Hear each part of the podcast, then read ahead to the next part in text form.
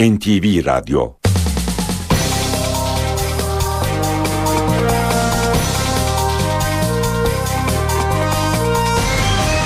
İşe Giderken Mutlu sabahlar. Ben Aynur Altunkaş. Bugün 3 Mayıs Cuma işe giderkenle karşınızdayız. Saat 9'a kadar Türkiye ve dünya gündemindeki gelişmeleri, gazete manşetlerini, piyasa verilerini, spor haberlerini, yol ve hava durumlarını aktaracağız. Önce gündemin öne çıkan başlıklarına bakalım. Fenerbahçe UEFA Avrupa Ligi yarı finalinde 1-0 kazandığı ilk maçın rövanşında Benfica'ya 3-1 yenilerek finale çıkma şansını kullanamadı. Şanlıurfa'nın Akçakale sınır kapısında Türkiye tarafına geçmek isteyen Suriyeliler güvenlik güçlerinin üzerine ateş açtı. Bir polis şehit oldu, 11 kişi yaralandı.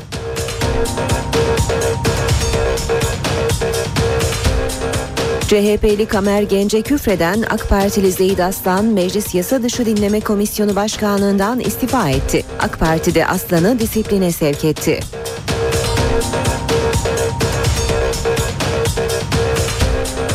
Zeyid Aslan'a Başbakan Erdoğan'dan tepki geldi. Başbakan etkili yaptırımların uygulanması için her türlü desteği sağlayacaklarını söyledi.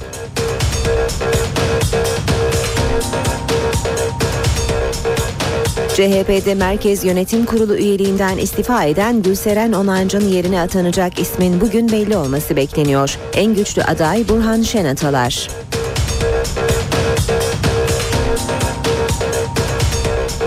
Bir Mayıs'ta İstanbul'daki olaylarda başına gaz bombası isabet ederek ağır yaralanan Dilan Alp ve Meral Dönmez hayati tehlikeyi atlattı.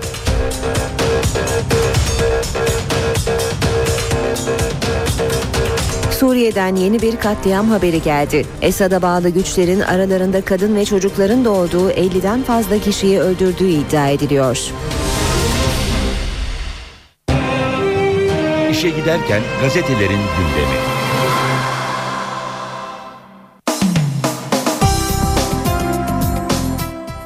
Gazetelerin bugün de yine ortak haberleri var. Ee, manşet ve sürmanşetlerde öne çıkanı Fenerbahçe'ye teşekkürler. Hürriyetle başlayalım sizi çok seviyoruz demiş Hürriyet. Fenerbahçe tarih yazdığı UEFA Ligi'nde finale bir adım kala Avrupa'ya veda etti. Fenerbahçe Kadıköy'deki 1-0'ın rövanşında Portekiz'de Benfica'ya konuk oldu. Sarı Kanarya ilk dakikalarda yediği gole rağmen final umudunu son ana kadar sürdürdü. Şanssızlıkların peşini bırakmadığı Fenerbahçe büyük gurur yaşatarak çok yaklaştı yaklaştığı finale ulaşamadı diyor. Hürriyet gazetesi, Milliyet gazetesi de Teşekkürler demiş. Fenerbahçe Benfica'ya Lizbon'da direnemedi ve UEFA Avrupa Ligi'nde final oynamayı kıl payı kaçırdı diyor Milliyet gazetesi de. Sabahta da canınız sağ olsun çocuklar başlığıyla görülmüş haber Fenerbahçe finalin kapısından döndü. Avrupa'da tarihi bir sezon yaşayan Fenerbahçe Kayt'ın beraberlik golüyle finale de çok yaklaştı ancak sahneye çıkan Cardozo'nun attığı iki golle Benfica 15 Mayıs'taki finalde Chelsea'nin rakibi oldu. Radikal gazetesine bakalım. Radikal'de final başka bahara başlığıyla verilmiş haber ve e, Fenerbahçe'nin finale yükselmeyi kıl payı kaçırdığı belirtiliyor yine başlıklarda. Vatan Gazetesi de aldırma gönül diyerek maçta sakatlanan e, Gökhan e, Gönül'ün büyük bir fotoğrafını koymuş. Fenerbahçe Avrupa Ligi'nde Benfica'ya elendi ama gönüllerin şampiyonu oldu. 57'de Benfica'lı Nico Gaita'nın sert tekmesi yüzünden baygınlık geçiren Gökhan Gönül herkesi korkuttu. Stadın kliniğine kaldırılan ve dudağına dikiş atılan Gökhan'ın iyi olduğu açıklandı. Aldığımız bir başka habere göre de Gökhan Gönül'ün e, ağzına 8 tane dikiş atıldı aldı ve geceyi hastanede geçirdi. E, ama durumunun iyi olduğu açıklandı. 3 birlik yenilginin ardından Volkan'da gözyaşlarını tutamadı deniyor haberde. Akşamda bileti kaptırdık başlığıyla sür manşette vermiş. Yazık çok yazık diyor ve e, teşekkürler Fenerbahçe başlığı da yine dikkat çekiyor. Taraftarını hüzne boğsa da sarı lacivertlilerin 76 milyonun gururu olduğu belirtiliyor. Diğer haberlerle devam edelim. Milliyete bakalım. Başbakan sır derse tutarım E, süreç hakkında bilgilendirilmedikleri için hükümeti eleştiren Kılıçdaroğlu, devlet geleneğini iyi bilirim, sır denilirse neden saklamayayım dedi. Bu arada e, ortak başlıklardan biri de e, 1 Mayıs'taki olaylarda e, kafatasına e, gaz bombası kapsülü isabet eden ve kafatası kırılan e, Dilan'la ilgili e, ve Hüseyin Avni Mutlu'nun açıklamalarını görüyoruz Vali Mutlu'nun. Buna karşılık da e, Dilan'ın e, ailesinden gelen açıklamalar e, yer alıyor haberlerde. Bunlara da bakacağız.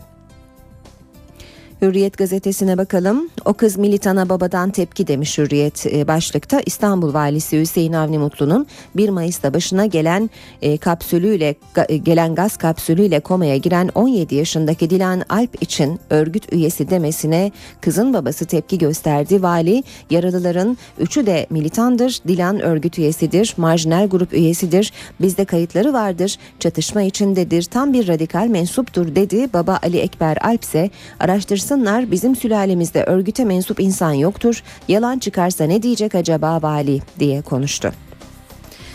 Yine hürriyetten okuyalım son olsun diyor başlık. Iğdır'da şehit olan iki askerimiz mayın sorununu bir kez daha gündeme taşıdı. Doğu ve Güneydoğu'ya döşenen yaklaşık 1 milyon kara mayını ne olacak? Selahattin Demirtaş'tan bir çağrı var yerlerini açıklayın başlığıyla yer almış haber. CHP lideri Kılıçdaroğlu'nun mayınlı araziler temizlenip topraksız köylülere verilsin önerisinden sonra BDP eş başkanı Selahattin Demirtaş da Türk Silahlı Kuvvetleri ve PKK döşenen mayınların yerlerini açıklasın çağrısında bulundu. Geçelim Sabah gazetesine yine bugün gazetelerin ortak başlıklar e, başlıklarından biri Sinop'ta kurulacak nükleer santral.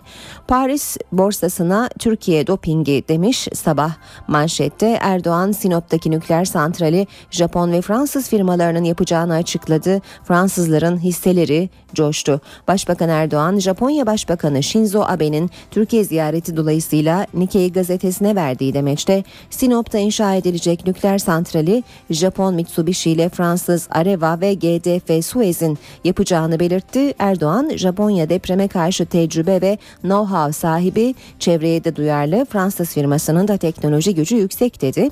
Erdoğan'ın açıklaması Reuters ajansı tarafından abonelerine servis edilir edilmez. İki Fransız firmasının hisseleri zıpladı diyor haber. Devam edelim basın özetlerine Cumhuriyete bakalım. Marjinalse öldür diyor Cumhuriyet manşette. Fevkalade mutlu olan İstanbul valisinin yaralı gençleri suçlaması aileleri isyan ettirdi demiş Cumhuriyet'te manşette. 1 Mayıs'ta polis şiddetini fevkalade orantılı olarak savunan Vali Mutlu'nun fevkalade vicdani rahatlık içinde gaz kapsülüyle yaralanan gençlere marjinal militan örgüt üyesi demesine tepki yağdı. Meral Dönmez'in babası Mehmet Dönmez öyle olsalar bile bu onlara çocuklarımızı öldürme hakkını mı veriyor diye konuştu konuştu. Devam ediyoruz basın özetlerine işe giderken de radikale bakalım. Radikal manşette ya uzlaşma ya başkanlık diyor. İşte AK Parti'nin yeni anayasa stratejisi. AK Parti Başbakan Erdoğan başkanlığında yeni anayasa için yol haritasını belirledi. Anayasa için uzlaşma olursa başkanlık sisteminden vazgeçilecek. Geçelim akşam gazetesine bu yabancılık hapisten zor demiş akşam manşette. Cezaevine girdiğinde 28 yaşındaydı şimdi 60'ında. Ömrünün tam 32 yılını dört duvar arasında özgürlük hayali kurarak geçirdi. Ve 3 gün önce Türkiye'nin en uzun süre hapis yatan kişisi unvanıyla tahliye oldu. Peki acılar bitti mi? Tahir Canan artık özgür ama her şeye çok yabancı. Yıllar sonra koluna giren oğluna, onu tanımadığı için kucağında ağlayan torununa, cep telefonuna, bilgisayara yabancı diyor. Akşam gazetesi ve Tahir Caynan'ın hikayesine yer veriyor manşet haberinde. Bir diğer başlık sonbaharda referandum planı AK Parti'den 40-45 maddelik anayasa değişikliği paketi, dört partinin anlaştığı 21 maddeye yarı başkanlık ya da partili cumhurbaşkanlığı da eklenecek. Paket Eylül ya da Ekim'de referanduma sunulacak. 3 nokta istifası başlığıyla devam edelim. Mecliste sinkaflı küfürler eden AKP'li Zeyid Aslan'a tepki büyüdü. CHP 35 vekiliyle Aslan'ın başkanı olduğu böcek komisyonunu bastı. Tansiyon yükseldi. Aslan'a partisi de kızgın. Arınç küfürbaz vekilin kendisine de partisine de hayrı olmaz dedi. Başbakandan tasvip etmiyorum açıklaması geldi. Aslan başkanlıktan istifa etti. AKP disiplin süreci başlattı. Meclis internet sitesinden kaldırdığı tutanakları küfürleri temizleyerek 3 noktalı yayınladı. Geçelim Zaman Gazetesi'ne. Sol 1 Mayıs'ta Taksim inadını tartışıyor diyor Zaman manşette. İstanbul'daki 1 Mayıs kutlamalarındaki nahoş görüntüler son aydınlar, sol aydınları da isyan ettirdi. Taksim ısrarının ideolojik olduğunu, bir hesaplaşma ve kan davası güdülerek kutlama yapıldığını na dikkat çektiler. İnatlaşmanın insanları komaya sokacak boyuta ulaştığına ve esnafın ciddi manada zarar gördüğüne işaret eden yazar ve siyasetçiler aşırı güvenlik tedbirlerini de eleştirdi. Ve Yeni Şafak gazetesine bakalım. 41 kere maşallah diyor Yeni Şafak manşette 3 yılda 41 milyar dolarlık enerji yatırımı. Akkuyu nükleer santrali için Rusya ile 20 milyar dolara el sıkışan Türkiye, Sinop'ta ise Japon-Fransız ortaklığında karar kıldı. Ankara'ya kalın bir dosyayla gelen Japonya Başbakanı Shinzo Abe 40, 21 milyar dolarlık anlaşmaya imza atacak. Habertürk'le bitiriyoruz basın özetlerini. Saygınlığı koruyalım diyor. Manşeti Habertürk'ün başbakandan meclisteki kaba ve yaralayıcı sözlere ilişkin Başkan Çiçek'e mektup etkili yaptırım için desteğe hazırız. Bir başka başlık Suriyeliler ateş açtı bir şehit. Akçakale sınır kapısında olay. Akçakale sınır kapısından girmek isteyen Suriyeliler aranmak istemeyince saldırdı. Uzun namlulu tüfeklerle açılan ateş sonucu bir polis şehit oldu, iki polis, beş asker ve dört vatandaş yaralandı.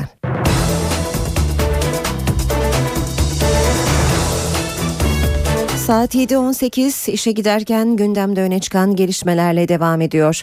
Fenerbahçe finali Lizbon'da bıraktı. Sarı lacivertli takım UEFA Avrupa Ligi yarı finalinde 1-0 kazandığı maçın rövanşında Benfica'ya 3-1 yenilerek finale çıkma şansını kullanamadı. Karşılaşma sonrası Fenerbahçelilerde büyük üzüntü vardı. Teknik direktör Aykut Kocaman finali çok istediklerini ve bunun için tüm güçlerini ortaya koyduklarını söyledi. Kocaman maçın kırılma anının yedikleri ikinci gol olduğunu belirtti. Bu kadar uzun yolu gelen taraftarlarımızı e, umuyorum ve diliyorum öncelikle. Tabii dönerken de mutlu bir şekilde döndürmeye çalışacak, çalışmak. Sonuç inşallah buna uygun bir sonuç olur. Ee, ama sonuç nasıl olur bilememekle beraber e, son basın toplantılarında son maçtan sonra söylediğim şeyi tekrarlamakta fayda var. Yani takımımız e, oyunun içindeki bütün bilinmezlerin ötesinde bilinen bir şeyi çok iyi yapacağını düşünüyorum. Bu konuda çok fazla kuşkum yok. Ee, elinden gelen her şeyi sahada yapacak. 96 yılındaki Trabzonspor karşılaşmasında bu kadar heyecanlıydım. Bu maç öncesinde de buna yakın bir heyecan var. Heyecanı şu şekilde de tarif etmek gerekiyor. Aslında performans arttırıcı şeylerden bir tanesi heyecan. O heyecanı hissetmek. Tabii e, hani kontrolsüz güç güç değildir der gibi heyecana da bu konuda bir kontrol e, paneli koymak gerekiyor önüne. E, geçtiği zaman Trabzon maçında olduğu gibi verimsizliğe yola geçebiliyor özellikle 20 dakikasında. Gündemde öne çıkan diğer gelişmelere bakalım. Şanlıurfa'nın Akçakale sınır kapısında Türkiye tarafına geçmek isteyen Suriyeliler güvenlik güçlerinin üzerine ateş açtı. Bir polis şehit oldu, 11 kişi yaralandı. Şanlıurfa Akçakale'de Suriyeliler Türkiye tarafına geçmek istedi. Türk gümrük görevlilerinin red cevabı üzerine olaylar çıktı. Olaylar Akçakale sınırının Suriye tarafında bir süredir bekleyen yaklaşık bin Suriyelinin Türkiye tarafına geçmek istediklerini gümrük görevlilerine bildirmesiyle başladı. Görevliler sığınmacıların pasaportsuz geçemeyeceğini söylemesi üzerine tartışma başladı. Sınır kapısında bir anda kalabalıklaşan Suriyeliler gümrük görevlilerine saldırdı. Ardından Suriyeliler arasından gümrükteki görevliler ve güvenlik güçlerinin üzerine ateş açıldı. Gümrük sahasını taşlayan Suriyeliler polis kulübesini yaktı. Sınırda tansiyonun yükselmesi üzerine olay yerine çok sayıda güvenlik gücü sevk edildi. Giriş çıkışlar durduruldu. Polis noktasında çıkan yangın itfaiye ekipleri tarafından söndürüldü.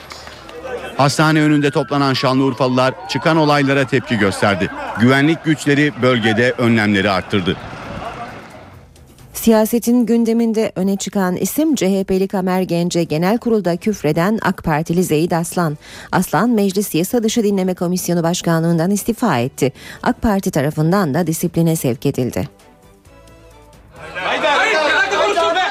Meclis Genel Kurulu'ndaki küfür gerilimi istifa ile sonuçlandı. Meclis Yasa Dışı Dinleme Komisyon Başkanı Zeyt Hasan görevinden istifa etti, sonrasında da özür diledi. Ayıp yaparsınız ya. Sayın milletvekilleri. yanlış yapmıştır, kötü yapmıştır.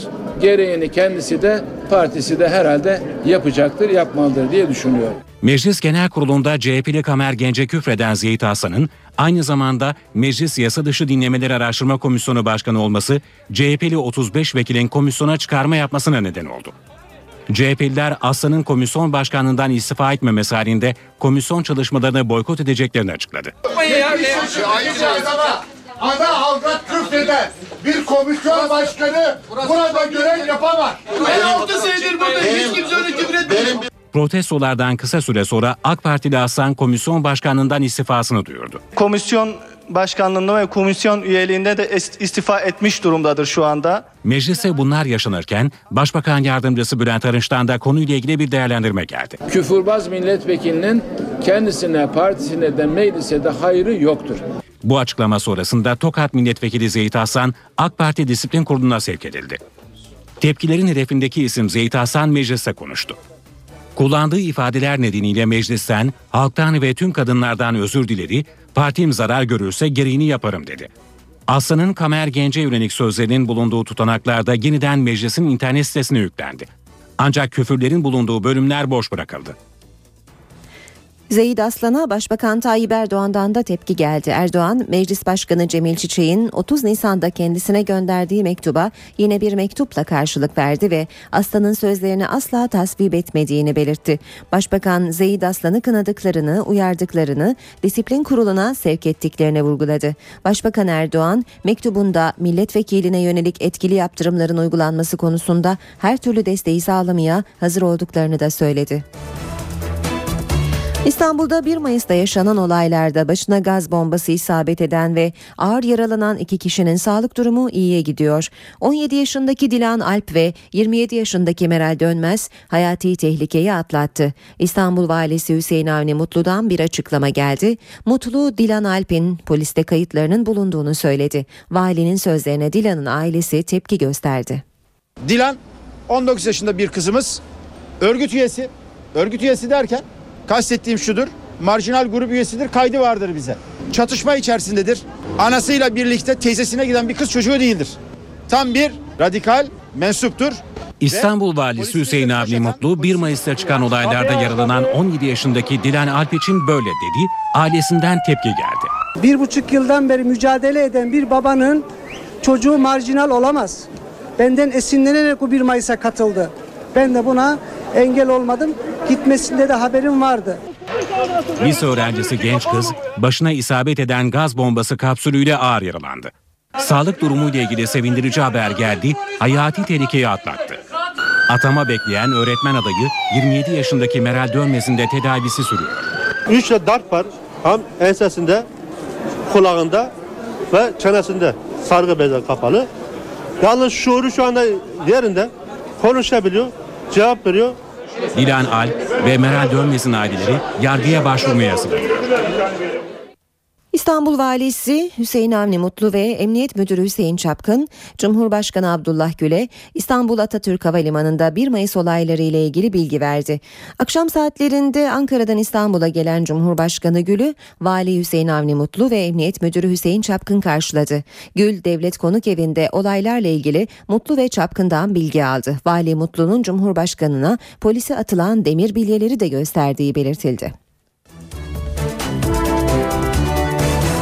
1 Mayıs olayları siyasetin de gündeminden düşmüyor. Hem hükümetten hem de muhalefetten karşılıklı sert eleştiriler geldi.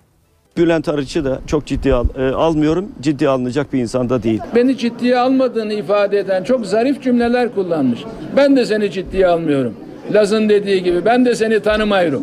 1 Mayıs kutlamaları sırasında İstanbul'da yaşanan olaylar CHP lideri Kemal Kılıçdaroğlu'yla Başbakan Yardımcısı Bülent Arınç'ı karşı karşıya getirdi. Dünyaya rezil olduk diyen CHP lideri polisin tutumuna yönelik eleştirilerine Kıbrıs'ta da devam etti. Yanıtı Bülent Arınç'tan geldi. İstanbul'da daha güzel bir bayramın olmasını isterdik. Geçen yıl e, kutlanan bayram e, toplumda gerginliğin olmadığı zaman bayramın nasıl rahat geçtiğini gösteriyor bize. Kendisi rezil oldu. Siyasal iktidar niye rezil olacak? Kendisi düşünsün. Yarın başbakanlığa namzet olan bir partinin genel başkanı bırakın canım isteyen istediğini yapsın bunlara da çok fazla karışmayın diyebilir mi? Yarın başbakan olduğu zaman isteyen istediği yerde her şeyi yapabilecek mi? Başbakan yardımcısı Bülent Arınç polisin görevini yaptığını ve bundan sonra da yapmaya devam edeceğini söyledi. Olaylara bir tepki de MHP'den geldi. Tüm İstanbul cezalandırılmıştır. Tüm İstanbul'da o hal uygulandı. Biber gazı, milli gazımız oldu artık biber gazı. İsottan olsa bir şey demem ama isot gazı bile değil. Herhalde ithal gazı galiba. 1 Mayıs olayları dün Meclis Genel Kurulu'nda da gündeme geldi. Eski DİSK Genel Başkanlarından olan CHP İstanbul Milletvekili Süleyman Çelebi kürsüye gelirken bakın elinde ne vardı? İşte sizin dünkü gaz bombalarınız. CHP İstanbul Milletvekili Süleyman Çelebi meclise biber gazı kapsülüyle geldi. Bir tek koklamanızı istiyorum durabilecek misiniz bakalım. Dün o meydandaki gaz bombaları hurdacılar tarafından böyle toplandı. 1 Mayıs'ta polisin müdahalesi, kapatılan yollar, savaş alanına dönen sokaklar genel kurula taşındı. Bu fotoğraftan utanın. Bu fotoğraf Fransa'da 1 Mayıs, Güney Kore'de 1 Mayıs, Hindistan'da 1 Mayıs. Çelebi, asıl amaç Taksim'i 1 Mayıs alanı olmaktan çıkarmak dedi. Biz Taksim'i değerli arkadaşlar kolay almadık. Orayı işçiler mücadeleyle aldı, direnerek aldı, bedel ödeyerek aldı. Yine de o meydanı işçiler 1 Mayıs'ta kutlayacaklar. Buna siz de engel olamayacaksınız. Süleyman Çelebi yerine geçerken biber gazı kapsülünü AK Parti Grup Başkan Vekili Ahmet Aydın'a vermek istedi. Aydın önüne konan kapsülü CHP'lerin sırasına koydu. AK Parti Kırıkkale Milletvekili Oğuz Kahan Köksal ise biber gazı atılan kişilerin marjinal gruplar olduğunu söyledi. Yaptıkları iş doğruydu da yüzlerine niye gizlediler? Güvenlik görevlimize de bir geçmiş olsun deyin. Çelik bilye kafasında ne geziyordu? Bir noktaya geldi ki artık müdahale şart. Başka çaresi yok. Anayasa Uzlaşma Komisyonu'nun kaderi bugün belli olacak. Komisyon bugün yapacağı toplantının ardından çalışmalar için tamam veya devam kararı alacak. Meclis Başkanı Cemil Çiçek başkanlığında gerçekleştirecek toplantı saat 14.30'da başlayacak. Komisyonun AK Partili üyeleri Anayasa Uzlaşma Komisyonu'nun misyonu tamamladığı ve çalışmaların sonlandırması gerektiği görüşünde. CHP ve MHP ise AK Parti'nin bu önerisine karşı çıkıyor. Komisyon salı günü gerçekleştirdiği son toplantısında komisyon üyelerinin genel merkezleri ve genel başkanlarıyla son bir istişare yapıp bugün yeniden bir araya gelmeleri kararı almıştı. Fenerbahçe UEFA Avrupa Ligi yarı finalinde 1-0 kazandığı ilk maçın rövanşında Benfica'ya 3-1 yenilerek finale çıkma şansını kullanamadı. Şanlıurfa'nın Akçakale sınır kapısında Türkiye tarafına geçmek isteyen Suriyeliler güvenlik güçlerinin üzerine ateş açtı. Bir polis şehit oldu, 11 kişi yaralandı.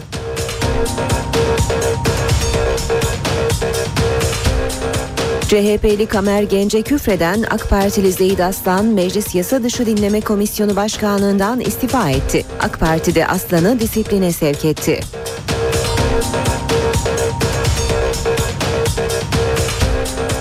Zeyid Aslan'a Başbakan Erdoğan'dan tepki geldi. Başbakan etkili yaptırımların uygulanması için her türlü desteği sağlayacaklarını söyledi.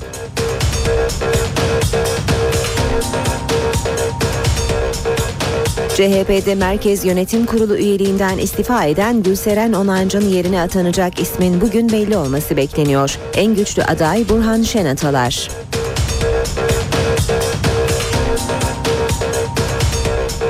1 Mayıs'ta İstanbul'daki olaylarda başına gaz bombası isabet ederek ağır yaralanan Dilan Alp ve Meral Dönmez hayati tehlikeyi atlattı.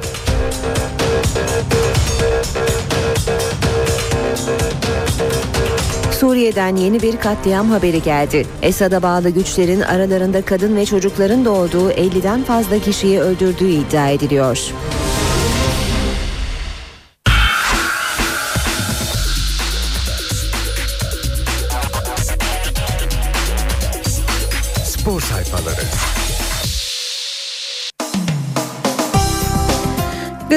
Spor sayfalarında bugün Fenerbahçe'yi görüyoruz. Milliyette ağlama arkadaş başlığı var. Fenerbahçe Benfica önünde finali kaçırdı ama Avrupa defterini alkışlarla kapadı. Sarı lacivertli ekip Lizbon'daki rövanşta oyunun başında büyük baskı yaşadı. Gayta'nın golü şok etkisi yaratırken Kayt'ın penaltısıyla gelen beraberlik umutları bir hayli arttırdı. Ancak Cardozo ile yeniden ayağa kalkan ev sahibi Paraguaylı Yıldız'la ikinci yarı turu getiren golü de atarak gecemizi kararttı. Avrupa rekoru başlığı var. UEFA Avrupa Ligi'nde finali göremeyen Fenerbahçe buna karşın bir sezonda Avrupa'da en fazla maça çıkan e, Türk takımı oldu. Şampiyonlar Ligi ön elemesinde 4, UEFA Avrupa Ligi'nde 14 maça çıkan Sarı Lacivertli takım toplam 18 karşılaşmayla rekor kırdı. Galatasaray 1999-2000 sezonunda Avrupa'da 17 maça çıkmıştı. Aykut Kocaman da 18 maçla Fatih Terim'e ait olan 17 maçlık rekoru kırmayı başardı.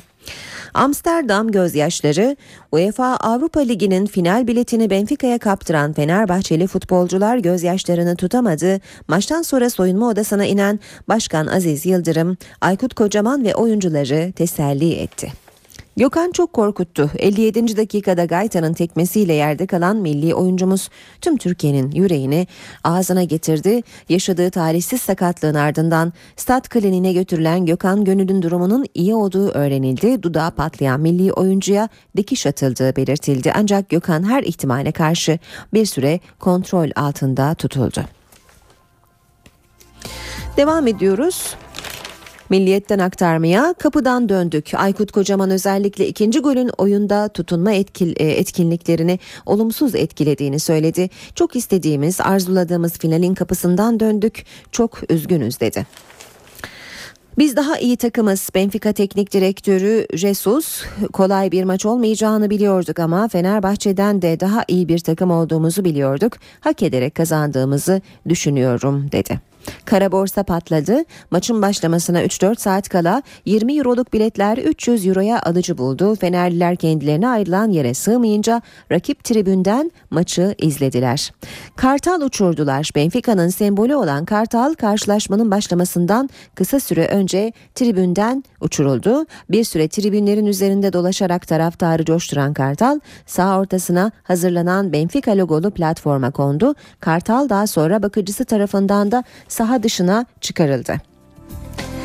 Milliyetten aktarmaya devam edelim. Lizbon kuşatması sıradaki başlık. Türkiye'den ve Avrupa'nın çeşitli ülkelerinden Portekiz'e akın eden Türk taraftarlar Lizbon'u sarı lacivert renklere boyadı. Kendilerine ayrılan tribünü dolduran Fenerbahçeli seyirciler 90 dakika boyunca takımlarına destek verdi. Maç için Lizbon'a giden çok sayıda ünlü isim Fenerbahçe'ye destek verdi. Futbol Federasyonu Başkanı Yıldırım Demirören, Sivas Spor Başkanı Mecnun Odyakmaz'ın yanı sıra oyuncular Nejat İşler ve Ozan Güven takımlarını dev maçta yalnız bırakmadı. Devam edelim. Yine Milliyet gazetesinden aktaralım. Şampiyonlar Ligi biziz. Avrupa'nın bir numaralı kupasının finalinde iki Alman ekibinin karşılaşacak olması Almanları gururlandırdı. Ülke basını Bayern Münih ve Borussia Dortmund'un performanslarına övgüler yağdırdı. Formül bulundu. Galatasaray Fatih Terim'in kalmasını istediği Felipe Melo için Juventus'a 3-3,5 milyon euro bonservis bedeli e, teklif edecek. İtalyan ekibi öneriyi kabul etmezse Sambacı'nın üst üste 3. yıl kiralanması konusunda düğmeye basılacak. Süper Lig'de bugün Gençler Birliği Kasımpaşa maçı var. Saat 20'de başlayacak bu maç ve Çağatay Şahan yönetecek bu karşılaşmayı. Milliyetten okuduk. Ee, geçiyoruz Sabah gazetesine. Sabahın spor sayfalarını çevirmeye başlayalım. Teşekkürler diyor Sabah'ta. Bir adım ötesi Amsterdam'dı ama olmadı. Yaşattığın heyecan ve kurduğumuz tüm hayaller için teşekkürler demiş. Fenerbahçe İstanbul'da 1-0 yendiği Benfica'ya Lizbon'da 3-1 kaybedip elendi. 9'da Gayta'nın golüyle geriye düşen Kanarya 23'te Kayt'la eşitliği sağladı ancak Cardozo Amsterdam biletini Fenerbahçe'nin elinden aldı. Devam ediyoruz. Vatanında Meyreleş'e büyük ayıp başlığıyla Benfica maç toplantısında Meyreleş'e tribünde yer vermek istemedi. Portekizli maçı kadroda bulunmayan arkadaşlarıyla izledi. Gönüller birleşti. Gökhan 58. dakikada Gayta'nın kafasına kadar yükselen tekmesiyle yerde kaldı. Yerde hareketsiz kalan Gökhan maçı izleyen herkesi endişelendirdi. Farklı takımlardan taraftarlar Milli Yıldız için dua etti. Hastanede kendine gelen Gökhan soluğu statta aldı. Bu seviyede böyle gol yenmez. Aykut Kocaman bizi aşağıya çeken Benfica'nın ikinci golü oldu dedi. 1-0 geriye düştükten sonra beraberliği erken bulduklarını belirten tecrübeli çalıştırıcı işler yolunda giderken anlamsız bir şekilde topu ağlarımızda gördük. Bu maçın kırılma anıydı ifadesini kullandı. Hürriyet'in spor sayfalarıyla devam ediyoruz. Yine önce Fenerbahçe haberleri okuyalım. Bugün olmazsa yarın diyor Hürriyet. Fenerbahçe Amsterdam biletini kapamadı. Avrupa defterini kapattı. Gelecek yıllar için umut verdi demiş. Bunun adı şanssızlık. Talihsizlikler iki Benfica maçında da peşine bırakmadı. Kadıköy'de 3 kez direğe takılan Fenerbahçe rövanş öncesi 1-0'la yetindi. Cezalı duruma düşen Vebo ve Mehmet Topal'la sakatlanan Meyreleş çok arandı. Sakatlıklarla iki değişikliği zorunlu yapan Kocaman'ın planları ise alt üst oldu. Böyle goller yenmez başlığını görüyoruz yine. Volkan yarı final seviyesine yakışmayacak hatalar yaptıklarını söyledi. Milli kaleci Sarı Lacivertli taraftarlara UEFA Avrupa Ligi finali hediye edemedikleri için üzgün olduklarını söyledi. Ee, gözyaşlarını tutamayan Volkan'ın bir de fotoğrafını görüyoruz. Devam edelim hürriyetten aktarmaya. Beşiktaş cephesine bakalım borç kavgası diyor başlık. Başkan Fikret Orman yönetiminin eski borçları şişirdiğini öne süren Beşiktaş Denetleme Kurulu e, eski kurulunun eski üyesi Mehmet Küçük İnce'ye yönetim cevap verdi. Dernek Denetim Kurulu bazı borçlara raporunda yer vermemiş. Carlinhos sevdası bitmiyor. Cimbom'da transfer rotası yine yeniden Brezilyalı sol beke çevrildi. Fatih Terim ondan vazgeçmiyor. İmparator yönetimden eski göz ağrısı için bir girişimde daha bulunmasını istedi. Galatasaray Fluminense'yi 4 milyon dolar sambacıyı da Tafarel'le ikna edecek. Devam ediyoruz. Hürriyetten bir başlıkla daha Şampiyonluk pazara kaldı. Fenerbahçe'yi sahasında deviren Galatasaray final serisini 2-2'ye getirdi. Son söz Ataşehir'de söylenecek. Ezeli rakibini taraftarının da desteğiyle rahat yıkan Sarı Kırmızılılar seriyi 5. maça taşıdı. Nevriye ve Waters zaferin mimarları oldu. 72-56 maçın skoru. Spor haberlerini böylece bitiriyoruz.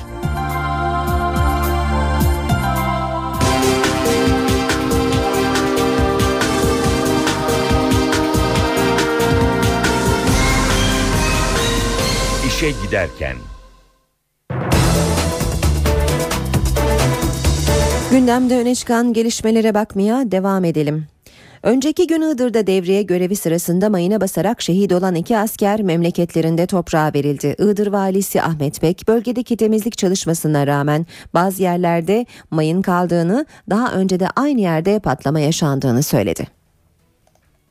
Iğdır'da mayına basarak şehit olan iki asker son yolculuğuna uğurlandı. Şehit askerler için ilk tören Iğdır Jandarma Komutanlığı'nda düzenlendi. Şehit cenazeleri törenin ardından memleketlerine gönderildi. Şehitlerden jandarma er Mustafa Altan 21 yaşındaydı. Terhis olmasına 3,5 ay kalmıştı. Allahu Ekber. Altan öğle namazının ardından Adana'da toprağa verildi. Şehit jandarma er İbrahim Özkıdır'ın da tezkere almasına 3 ay vardı. O da aynı yaştaydı. Cenaze memleketi Gaziantep'te ikindi namazının ardından son yolculuğuna uğurlandı.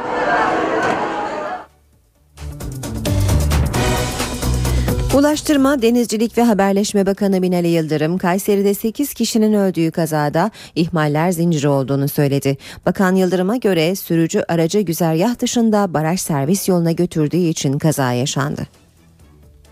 Kazanın nedenleri tabii savcılık gerekli araştırmayı yapacak ölümlü kazadır. Ama ilk alınan bilgilere göre tabii e, yolun kullanılmakta olan bir yol değil.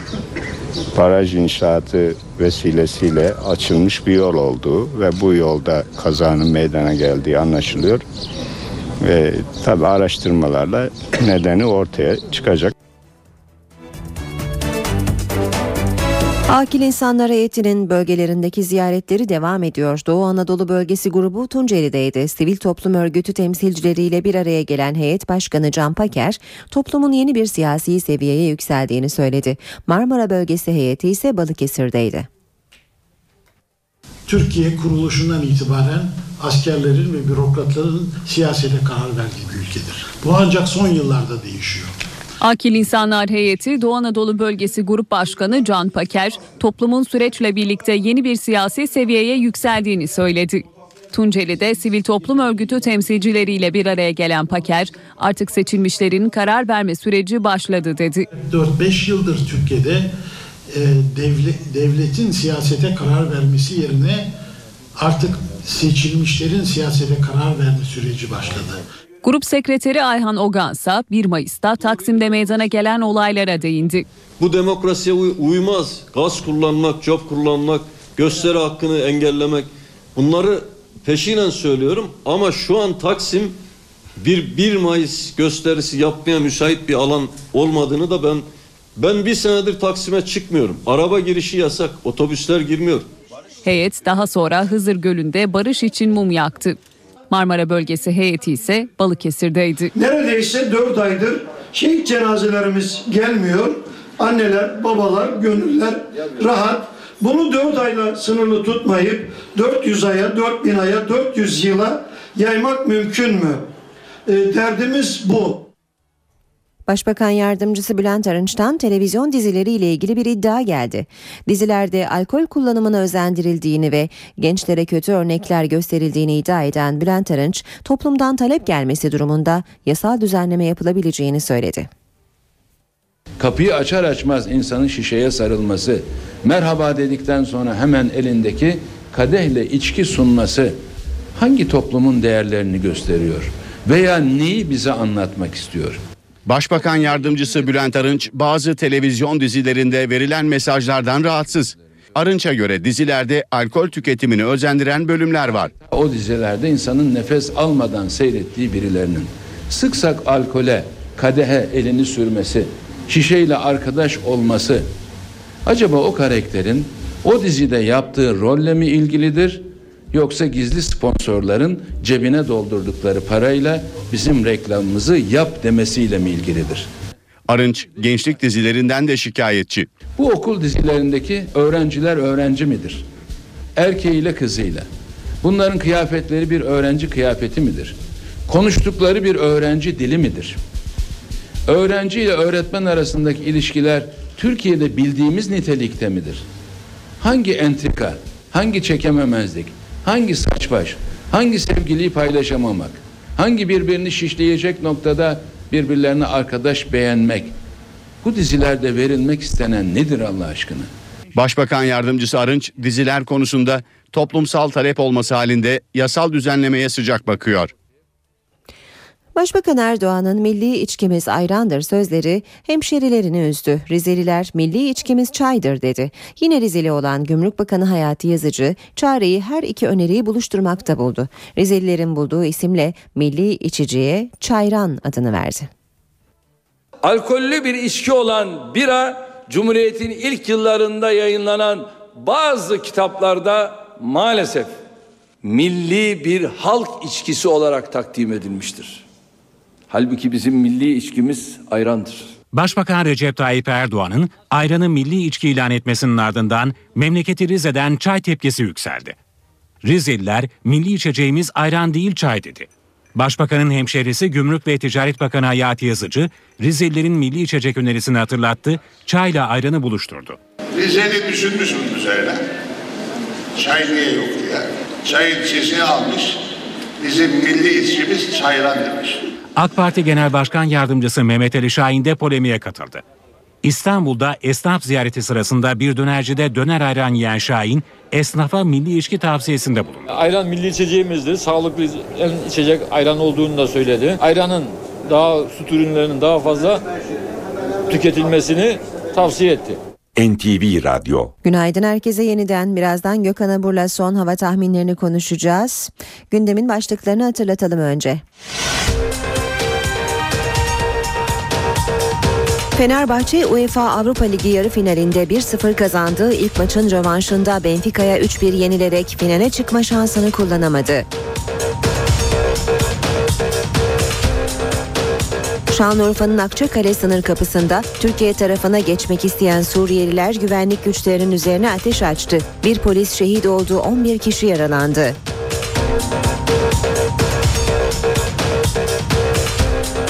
CHP'li Kamer Gence küfreden AK Partili Zeyid Aslan Meclis Yasa Dışı Dinleme Komisyonu Başkanlığından istifa etti. AK Parti de Aslan'ı disipline sevk etti.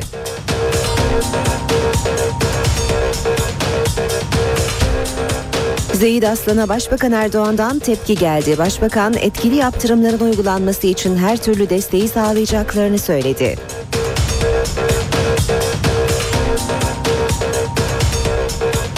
CHP'de Merkez Yönetim Kurulu üyeliğinden istifa eden Gülseren Onancı'nın yerine atanacak ismin bugün belli olması bekleniyor. En güçlü aday Burhan Şenatalar.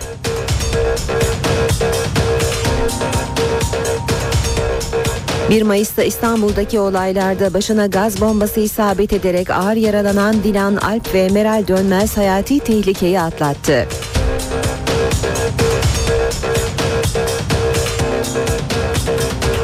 Suriye'den yeni bir katliam haberi geldi. Esad'a bağlı güçlerin aralarında kadın ve çocukların da olduğu 50'den fazla kişiyi öldürdüğü iddia ediliyor. Gökhan Abur, günaydın. Günaydın. Hafta sonu geldi yine. Bugün Evet. ve hafta sonu boyunca bizi nasıl bir hava bekliyor? Ee, geceler ve sabah erken saatlerde hava yine soğuk. Poyraz bugün de Batı Karadeniz'de, Marmara'da ve Kuzey Ege'de sert esmeye devam edecek. Dolayısıyla hissedilen sıcaklıklar düşük.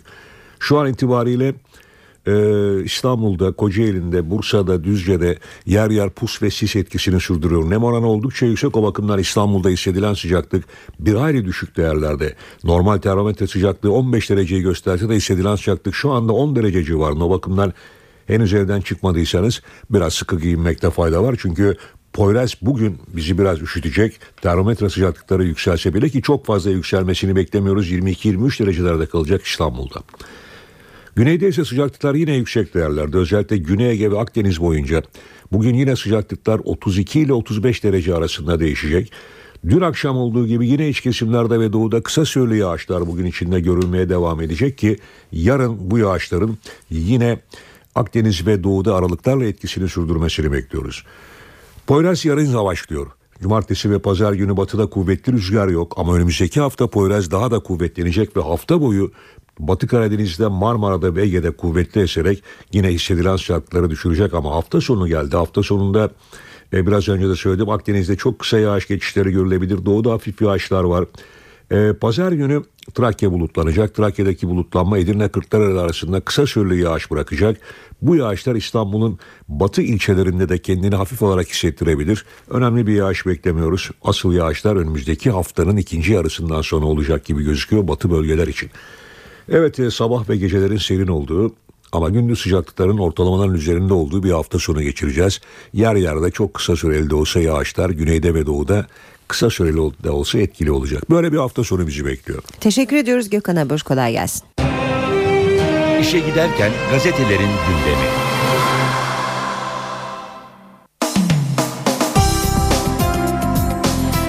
Bugün gazetelerde Fenerbahçe'ye teşekkürler başlıkları dikkat çekiyor. Yanı sıra e, diğer haberlerden biri e, 1 Mayıs'taki olaylarda yaralanan e, Dilan'ın e, Dilan'la ilgili olarak hem İstanbul valisinden hem de Dilan'ın ailesinden gelen açıklamalar.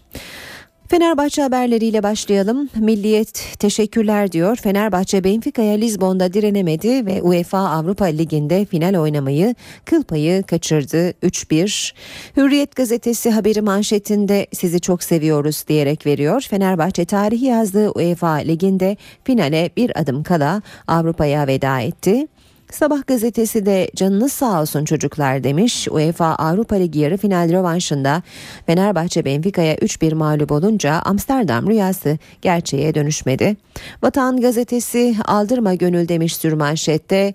E, maçta e, yüzüne bir e, tekme gelen ve kısa bir süre baygınlık geçiren Gökhan Gönül'ün de e, fotoğrafını görüyoruz. Fenerbahçe Avrupa Ligi'nde Benfica'ya elendi ama gönüllerin şampiyonu oldu. 57'de Benfica'lı Niko Gaeta'nın sert tekmesi yüzünden baygınlık geçiren Gökhan Gönül herkesi korkuttu ama Gökhan Gönül'ün durumunun iyi olduğu açıklandı.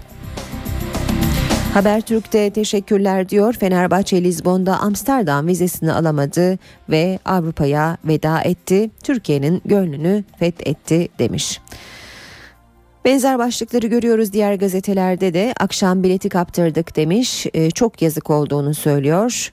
Sarı lacivertlerin taraftarını hüzne bolsa da 76 milyonun gururu olduğu ifadesi de yer alıyor. Şimdi diğer haberlere bakalım. Milliyet gazetesiyle başlayalım. Başbakan sır derse tutarım diyor e, Milliyet. Süreç hakkında bilgilendirilmedikleri için hükümeti eleştiren Kılıçdaroğlu, devlet geleneğini iyi bilirim, sır denilirse neden saklamayayım dedi. Bir diğer başlık mülteciler, e, mülteciler polis vurdu. Akçakale'de bir şehit, Suriye'den Türkiye'ye geçişlerine izin verilmeyen yaklaşık bin kişilik grubun Akçakale sınır kapısına saldırısı sonucu polis memuru Ferhat Avcı şehit oldu. Beşi asker, ikisi e, polis olmak üzere 11'de yaralı var. Hürriyette devam edelim. O kız militana babadan tepki diyor Hürriyet. İstanbul Valisi Hüseyin Avni Mutlu'nun 1 Mayıs'ta başına gelen gaz kapsülüyle komaya giren 17 yaşındaki Dilan Alp için örgüt üyesi demesine kızın babası tepki gösterdi. Vali yaralıların üçü de militandır. Dilan örgüt üyesidir. Marjinal grup üyesidir. Bizde kayıtları vardır. Çatışma içindedir. Tam bir radikal mensuptur dedi. Baba Ali Ekber Alp ise araştırsınlar bizim sülalemizde örgüte mensup insan yoktur. Yalan çıkarsa ne diyecek acaba vali diye konuştu. Son olsun başlığını görüyoruz yine Hürriyet gazetesinde. Iğdır'da şehit olan iki askerimiz mayın sorununu bir kez daha gündeme taşıdı. Doğu ve Güneydoğu'ya döşenen yaklaşık 1 milyon kara mayını ne olacak? Selahattin Demirtaş'ın bir açıklamasını görüyoruz. Türk Silahlı Kuvvetleri ve PKK'ya yerlerini, mayınların yerlerini açıklayın çağrısı yaptı. BDP eş başkanı Selahattin Demirtaş. Devam edelim e, Vatan gazetesiyle Vatan'da hatalı atış diyor manşetinde 1 Mayıs'ta gaz bombaları iki genç kızı ağır yaraladı. Uzmanlar nişan alarak değil en az 120 metreden 45 derece açıyla grubun önü ya da arkasına atılmalı diyor. Bu arada gaz bombasıyla yaralanan Dilan Alp ve Meral Dönmez'in de komadan çıktığı ifade ediliyor. Ailelerin polisler için suç duyurusu yapacağı bilgisi de haberde yer almış. Sabahla devam ediyoruz. E, Paris borsasına Türkiye dopingi Erdoğan Sinop'taki nükleer santrali Japon ve Fransız firmalarının yapacağını açıkladı. Fransızların hisseleri uçtu diyor sabah haberinde. Yeni Şafak'ta 41 kere maşallah demiş manşette. 3 yılda 41 milyar dolarlık enerji yatırımı. Akkuyu nükleer santrali için Rusya ile 20 milyar dolara el sıkışan Türkiye, Sinop'ta ise Japon-Fransız ortaklığında karar kıldı. Ankara'ya kalın bir dosyayla gelen Japonya Başbakanı Shinzo Abe 41 21 e, milyar dolarlık anlaşmaya imza atacak. Geçiyoruz akşam gazetesine. Akşam bu yabancılık Hapisten zor diyor manşette. Cezaevine girdiğinde 28 yaşındaydı, şimdi 60'ında. Ömrünün tam 32 yılını dört duvar arasında özgürlük hayali kurarak geçirdi ve 3 gün önce Türkiye'nin en uzun süre hapis yatan kişisi unvanıyla tahliye oldu. Peki acılar bitti mi? Tahir Canan artık özgür ama her şeye çok yabancı diyerek Tahir Canan'ın hikayesine yer veriyor Akşam gazetesi.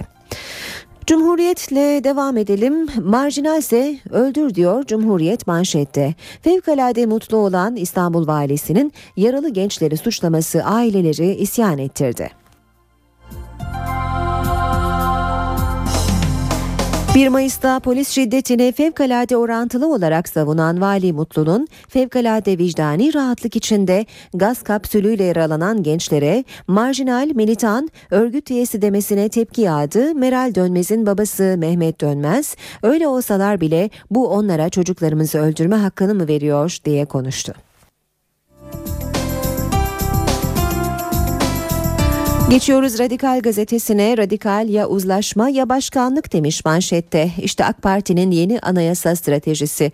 AK Parti Başbakan Erdoğan başkanlığında yeni anayasa için yol haritasını belirledi. Anayasa için uzlaşma olursa başkanlık sisteminden vazgeçilecek.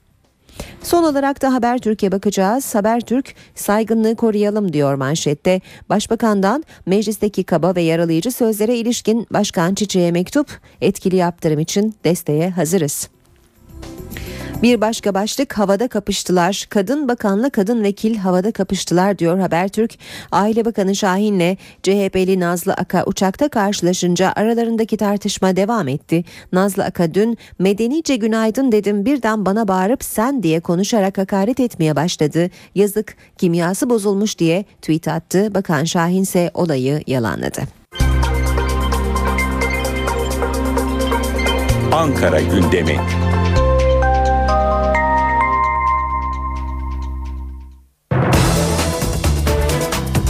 İşe giderkenin bu bölümüne başkent gündemiyle başlıyoruz. Karşımızda NTV muhabiri Miray Aktağ Uluç var. Miray günaydın. Günaydın Aynur. E, yüklü diyebileceğimiz bir gündem var bugün. İstersen önce Anayasa Komisyonu e, ile başlayalım. Komisyonun kaderi bugün belli olacak. E, bugün yapacağı toplantıdan sonra ya tamam ya devam diyecekler. E, neler bekliyoruz bu toplantı ile ilgili olarak? Aynur senin de söylediğin gibi komisyonun kaderi bugün belli oluyor. Komisyon bugün yapacağı toplantının ardından tamam ya da devam kararı alacak. Meclis Başkanı Cemil Çiçek'in başkanlığında yapılacak bugün toplantı. Saat 14.30'da başlayacak. Uzun sürmesini bekliyoruz aslında toplantının. Son yapılan toplantının ardından bazı değerlendirmeler vardı. E, son toplantı 4 saat sürmüştü ve AK Partili üyeler komisyonun artık misyonunu tamamladığını çalışmalarını sonlandırması gerektiğini ifade etmişlerdi. Cumhuriyet Halk Partisi ve MHP'li komisyon üyeleri ise AK Parti'nin bu önerisini itiraz etmişlerdi. Barış ve Demokrasi Partisi ise bu tartışmalarda çekimser kaldılar, çekimser olduklarını söyleyebiliriz. CHP ve MHP'li komisyon üyeleri AK Parti'nin başkanlık sistemi önerisine tepki gösteriyorlar ve bu yüzden aslında komisyon çalışmalarının e, sonunu getirmeye çalışıldığını savunuyorlar. Ama hafta içerisinde de tabii değerlendirmeler geldi taraflardan hem hükümetten hem muhalefet partilerinden ve onlar da birbirlerine karşılıklı eleştiriler yönelttiler. Komisyonla ilgili bugün önemli bir gün bu yüzden bugün çıkacak karar önümüzdeki süreçte yeni anayasa ile ilgili atılacak adımlar konusunda da bize ışık tutacak. Peki e, CHP'de de gelişmeler bekliyoruz. Merkez Yönetim Kurulu üyeliğinden istifa etmişti Gülseren Onanç. Onun yerine kimin atanacağı da bugün belli olacak. Neler konuşuluyor? Kimin atanacağı ile ilgili önce e, kuliste konuşulan isimleri söyleyebiliriz. Burhan Şenatalar ismi ön plana çıkıyor Cumhuriyet Halk Partisi'nde. E, Cumhuriyet Halk Partisi Genel Başkanı Kemal Kılıçdaroğlu'nun tek kişilik bir atama yapacağı daha önceden konuşulduğu gibi e, birkaç kişi içeren bir MYK değişikliğine gitmeyeceği konuşuluyor. E, bugün yapılacak Merkez Yönetim Kurulu toplantısının öncesinde bu kararın duyurulabileceği de belirtiliyor. E, ya da bu MYK toplantısından sonra da bizlerle kamuoyuyla da paylaşılabilir bu karar. Yarın da parti meclisi toplantısı var. Cumhuriyet Halk Partisi'nin parti meclisi toplantısı da önemli. Söz konusu toplantıda e, hem MYK'nın faaliyet raporları ele alınacak hem de ilk çözüm sürecine ilişkin hazırlanan iki rapor var. İşte o raporlar da görüşülecek. Parti meclisinde ele alınacak MYK raporunda Gülseren Ömer'in istifa eden Genel Başkan Yardımcısı Gülseren Ömer'in çözüm sürecine ilişkin değerlendirmelerinin de yer aldığı bir bölüm var. O da görüşülecek. İşte o bölümde Gülseren Onanç e, kamuoyunun e, kamuoyuyla beklenen düzeyde çözüm süreciyle ilgili Cumhuriyet Halk Partisi'nin e, görüşlerini paylaşmadığı yönünde vatandaşlardan gelen eleştirileri de e, eleştirilere yönelik saptamaları da var. E, o da dikkat çekici tabii istifa eden bir genel başkan yardımcısı olmasına karşın onun da tespitlerinin yer aldığı bir bölüm var faaliyet raporunda. Bu arada e, MYK değişikliğiyle ilgili yeni atanacak MYK üyesiyle ilgili e, bir başka iddia daha var ki senatolar için e, halkla ilişkilerden sorumlu genel başkan yardımcılığı yerine stratejik planlama adıyla yeni bir genel başkan yardımcılığı pozisyonunda oluşturulabileceği belirtiyor ve daha önce Gülser Önonanç'ın yaptığı halkla ilişkilerden sorumlu genel başkan yardımcılığı pozisyonunun Gürsel Tekin'e bağlanabileceği de ifade ediyor. Dediğimiz gibi bu tür iddialar da var. Cumhuriyet Halk Partisi kulislerinde bunlara evet. ilişkin gelişmeleri de bugün ve yarın takip ediyor olacağız. Peki rutin gündeme bakalım. Bugün e, takip edeceğiniz diğer başlıklar neler Miray? Bugün haftanın son iş günü olmasına karşın aslında yoğun bir gündemimiz olduğunu söyleyebiliriz. Bugün yabancı bir konuğu var Ankara'nın Japonya Başbakanı Shinzo Abe başkente geliyor. Ve İkidaşı Başbakan Recep Tayyip Erdoğan tarafından resmi törenle karşılanacak iki lider görüşmenin ardından e, ortak basın toplantısı düzenleyecekler. Japonya Başbakanı Ankara'ya çok sayıda Japon iş adamıyla birlikte gelecek. O yüzden bugün başkentte Türk-Japon İş Konseyi toplantısı da düzenlenecek ve Başbakan Erdoğan da Türk-Japon iş adamlarıyla bir toplantı yapacak bugün. Ee, dediğimiz gibi CHP'de MYK toplantısı var. Ee, o MYK toplantısının öncesinde Genel Başkan Yardımcısı Gürsel Tekin'in basın mensuplarıyla bir basın toplantısı olacak. Ekonomi cephesinden notlarımız var. Türkiye İstatistik Kurumu bugün Nisan ayı enflasyon rakamlarını açıklayacak ve İstanbul'a yapılacak 3. havalimanı için bugün ihaleye çıkılacak. Bugüne kadar ikisi yabancı olmak üzere 17 firmanın şartname satın aldığı ihale yap işlet devlet modeliyle gerçekleştirecek. Katılımcı şirketler 25 yıllık işletme süresince ödeyecekleri toplam kira bedeli üzerinden yarışacak. Ve mecliste de bugün basın toplantıları olacak e, milletvekillerinin tüm bu gelişmeleri de başkent Ankara'dan gün boyunca izleyeceğiz. Miray teşekkür ediyoruz kolay gelsin. Teşekkürler.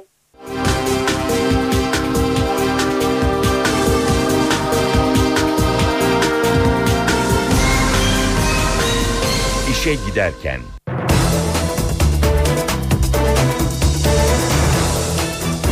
AK Parti'nin hafta sonunda yapılacak Kızılcahamam kampında gündem başkanlık sistemi olacak. Meclis Anayasa Komisyonu Başkanı Burhan Kuzu, başkanlık sisteminin dünyadaki örneklerini AK Parti milletvekillerine anlatacak. Bir başkanlık sistemi tartışılıyor. Muhalefetin propagandalarına eğer AK Parti'ye oy verenler aldanırsa meselesine sahip çıkamayan bir teşkilat anlayışını getirir. Başbakan Recep Tayyip Erdoğan başkanlık sistemini iyi öğrenin, iyi anlatın diye uyardı. Başkanlık sistemi AK Parti'nin Kızılcahamam kampının gündemine girdi. Meclis Anayasa Komisyonu Başkanı Burhan Kuzu, başkanlık sistemini Amerika Birleşik Devletleri, Fransa ve başka ülkelerdeki uygulamalarıyla AK Parti milletvekillerine anlatacak. Milletvekillerine başkanlık sistemiyle ilgili broşür dağıtılacak. Sistemin seçmene daha iyi anlatılması istenecek. Parlamentonun olmadığı bir başkanlık sistemi kraliyetler hariç hepsinde vardır. Başkanlık sisteminde başkan bir kral değildir. Ama bizdeki bazı cahiller başkanı bir kral olarak takdim etme cüretine girerek yalan söylüyorlar. AK Parti'nin Kızılcahamam kampındaki bir diğer gündemde yeni anayasa olacak. Süreçte gelinen noktayı Uzlaşma Komisyonu üyesi Mehmet Ali Şahin anlatacak. Şahin, AK Parti'nin hazırladığı 104 maddelik taslak konusunda milletvekillerini bilgilendirecek. Kızılcahamam kampının son gününde çözüm süreci değerlendirilecek.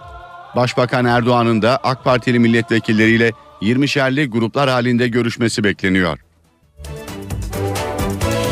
Hükümet alkol tüketimini denetim altına alan bir yasa teklifi hazırlıyor. Teklif alkol içeren ürünlere reklam kısıtlamasından cezaların artırılmasına kadar birçok yeni düzenlemeyi içeriyor.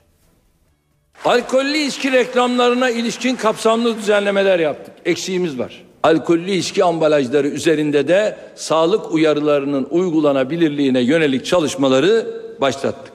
Hükümet alkol kullanımının denetimi için yasal düzenleme hazırlığında. Yasa teklifini Başbakan'a sağlık danışmanı Trabzon Milletvekili Cevdet Erdöl hazırlıyor. Hedefin gençleri alkolün zararlı etkilerinden korumak olduğu belirtiliyor.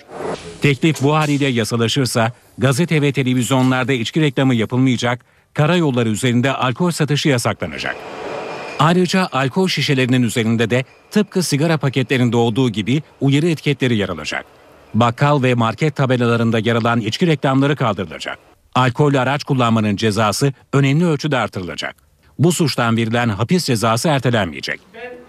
Tasarı üzerinde çalışan Cevdet Erdöl, alkol kullanımının sağlık, ekonomik, aile içi şiddet, cinayet ve intihar gibi pek çok sorunu beraberinde getirdiğini belirterek bu yasama döneminde teklifi yasalaştırmayı planladıklarını söyledi. Piyasalarla devam edelim. BIST 100 endeksi 2623 puan artışla %3 oranında değer kazandı ve 88.669 puandan günü tamamladı. Bu sabah dolar 1.79, euro 2.34'ten satılıyor. Euro dolar 1.31, dolar yen 98 düzeyinde. Altının onsu 1474 dolar, kapalı çarşıda külçe altının gramı 86 lira. Cumhuriyet altını 582, çeyrek altın 144 liradan işlem görüyor. Brent petrolün varili 103 dolar. Fenerbahçe UEFA Avrupa Ligi yarı finalinde 1-0 kazandığı ilk maçın rövanşında Benfica'ya 3-1 yenilerek finale çıkma şansını kullanamadı. Şanlıurfa'nın Akçakale sınır kapısında Türkiye tarafına geçmek isteyen Suriyeliler güvenlik güçlerinin üzerine ateş açtı. Bir polis şehit oldu, 11 kişi yaralandı.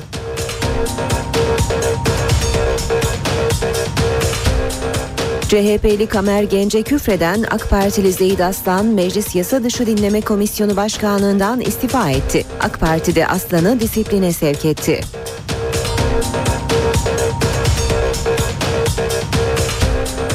Zeyid Aslan'a Başbakan Erdoğan'dan tepki geldi. Başbakan etkili yaptırımların uygulanması için her türlü desteği sağlayacaklarını söyledi.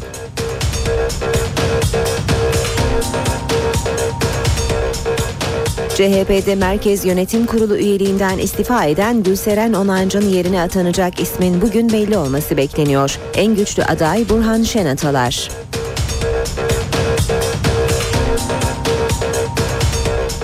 Bir Mayıs'ta İstanbul'daki olaylarda başına gaz bombası isabet ederek ağır yaralanan Dilan Alp ve Meral Dönmez hayati tehlikeyi atlattı.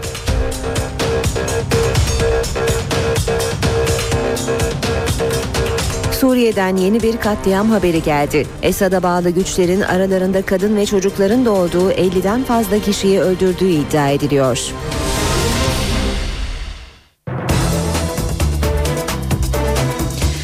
Saat 8.39 işe giderken dünyanın gündeminden haberlerle devam ediyor.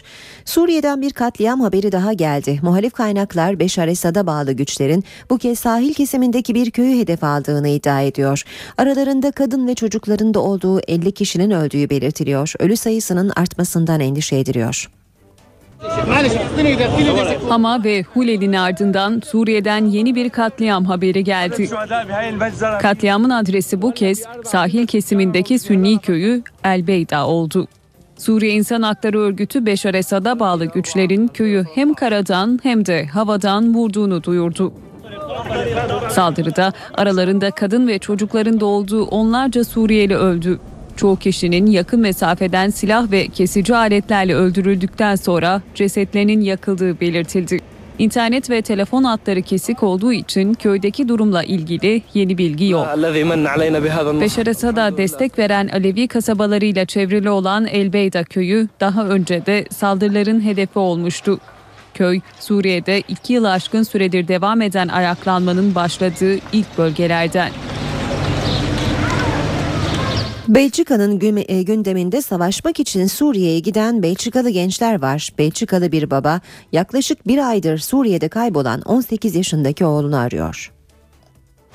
Belçikalı Dimitri Bonting Suriye'de oğlunu arıyor.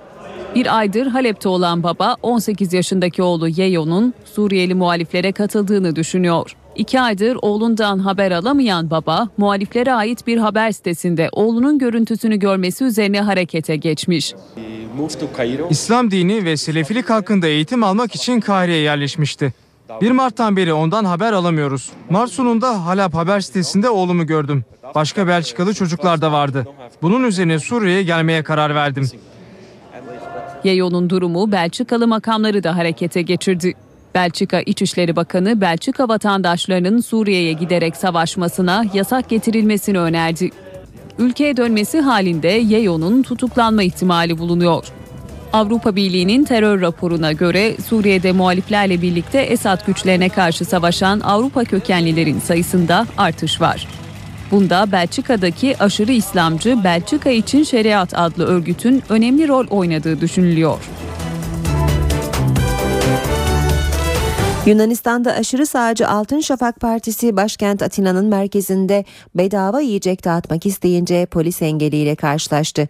Parti yetkilileri sadece Yunan vatandaşlara vermek istediği gıdaları bu sefer parti merkezinde dağıttı. Yunanistan'ın başkenti Atina'da aşırı sağcı Altın Şafak Partisi'nin gıda dağıtımı girişimi tartışmaya yol açtı. Zira yabancı ve ırkçı politikalarıyla bilinen Altın Şafak gıda yardımından sadece Yunan vatandaşlarının yararlanabileceğini duyurdu. Atina Belediye Başkanı kentin merkezindeki bu etkinliğe izin vermeyince polisle Altın Şafak üyeleri arasında arbede yaşandı. Paskalya tatilinde zor durumda olanlara yardım etmek için Atina'nın merkezinde tamamen yasal gıda dağıtımı organize ettik. Atina Belediye Başkanı bizimle aynı fikirde değil. O, Sintakma Meydanı'nın mülteciler ve anarşistler için olduğunu düşünüyor. Ama biz ona Atina'nın merkezinin Yunan halkına ait olduğunu söyledik. Gıda dağıtımından vazgeçmeyen Altın Şafak üyeleri bu defa parti merkezinin yolunu tuttu. Paskalya tatilini kutlayabilmek için buraya yiyecek almaya geldim. Yunanistan'daki ekonomik krizin ardından oy patlaması yapan Altın Şafak Partisi geçen yılki seçimlerde %7 oranıyla 18 milletvekili çıkarmıştı. Somali'de 2011'de yaşanan kıtlığın bilançosu tahminlerin çok daha üzerinde çıktı. Birleşmiş Milletler'in açıkladığı rapora göre 260 bin kişi açlıktan öldü. Batılı ülkelerin zamanında önlem almaması yaşanan dramı ağırlaştırdı. Somali'de açlık 2010-2012 yılları arasında 260 bin can aldı. Bu veri Birleşmiş Milletler Gıda Ajansı'ndan. Araştırmaya göre ölenlerin yarısı 5 yaşın altındaki çocuklar. Somali'de 2011'de kuraklığın tetiklediği kıtlığın son 25 yılın en kötüsü olduğuna dikkat çekiliyor. Birleşmiş Milletler'e göre batılı ülkelerin zamanında önlem almaması bilançoyu ağırlaştırdı. Yaşanan bu trajediye rağmen Somali'de hala açlığa tam olarak çare bulunabilmiş değil. Kampta bir sürü sorun var. Paramız yok, yiyecek yok, açız, eşlerimiz işsiz. Uluslararası kuruluşlardan yardım bekliyoruz. Yiyecek yok, ilaç yok, temiz su yok. Bir yıldır gıda yardımı alamıyoruz. Acil yardım gerekli. Doğu Afrika'da önceki yıl yaşanan kuraklık büyük bir kıtlığa yol açmış. Bu durumdan en fazla etkilenen ülke ise Somali olmuştu. Binlerce kişi yiyecek aramak için evini terk etmişti. Sırada BBC Türkçe servisinin gözünden İngiltere basınında öne çıkan gelişmeler var. Independent gazetesi Suriye'nin kuzey bölgelerinde etkinliğini artıran El-Kaide bağlantılı Nusra cephesinin şeriat mahkemeleri kurduğunu yazıyor. Gazetenin Halep'ten bildiren muhabiri Anthony Lloyd'un haberine göre El-Kaide'ye bağlılığını ilan eden Nusra cephesi bölge halkının da her türlü ihtiyacını karşılıyor. Gazeteye konuşan bir Suriyeli, eğer işinizin halledilmesini istiyorsanız El Nusra'ya gitmelisiniz. İşleri adilce ve hızla yoluna koyuyorlar diyor. Nusra cephesi adını vermek istemeyen bir Suriyeliye dayalı döşeli bir apartman dairesi tahsis etmiş. Independent'ın haberine göre Aralık ayında gıda, elektrik ve su sıkıntısı çeken Halep'i yeniden inşa eden El Nusra bölge halkından da büyük destek görüyor. El Nusra'nın bölgede kamu hizmetlerinden sorumlu yetkilisi Ebu Mareya gazeteye yaptığı açıklamada Suriye'de İslam devleti kurulmasından yana olduğunu söylüyor. Muhabir El Nusra'nın Halep'te Ocak ayında kurduğu şeriat mahkemelerinin İslamcı muhaliflerin kontrolündeki bölgelerde kamu hizmetlerinden sorumlu büroyla da ortak hareket ettiğini aktarıyor. Habere göre Halep'te 4 şeriat mahkemesi var ve her bir mahkeme İslamcı Tugay'a bağlı bir komutan tarafından idare ediliyor. Bu komutanlar da Özgür Suriye ordusundan ayrılmış ve Batı'nın desteklediği Suriye Ulusal Konseyi ile bağlantısı olmayan kişilerden seçiliyor. Independent gazetesi El Nusra'nın Irak'taki lideri Ebu Muhammed El Culani'nin El-Kaide bağlantılı gruplarla birlikte Irak'ta katı şeriat kuralları uyguladığını, grubun Suriye'deki kolununsa daha esnek davrandığını yazıyor. Buna göre Suriye'deki El Nusra daha idari bir yol izliyor, adil ve yurttaşlık temelli imkanları merkezinde tutuyor. El Nusra cephesinin Suriye'de İslami bir devlet yaratma niyetinde olduğu belirtilen haber şöyle sonlandırılıyor. Eğer bir nebze de olsa bu başarılırsa El-Kaide ilk defa İsrail, Türkiye ve Irak sınırlarını kapsayan bir alana sahip olacak.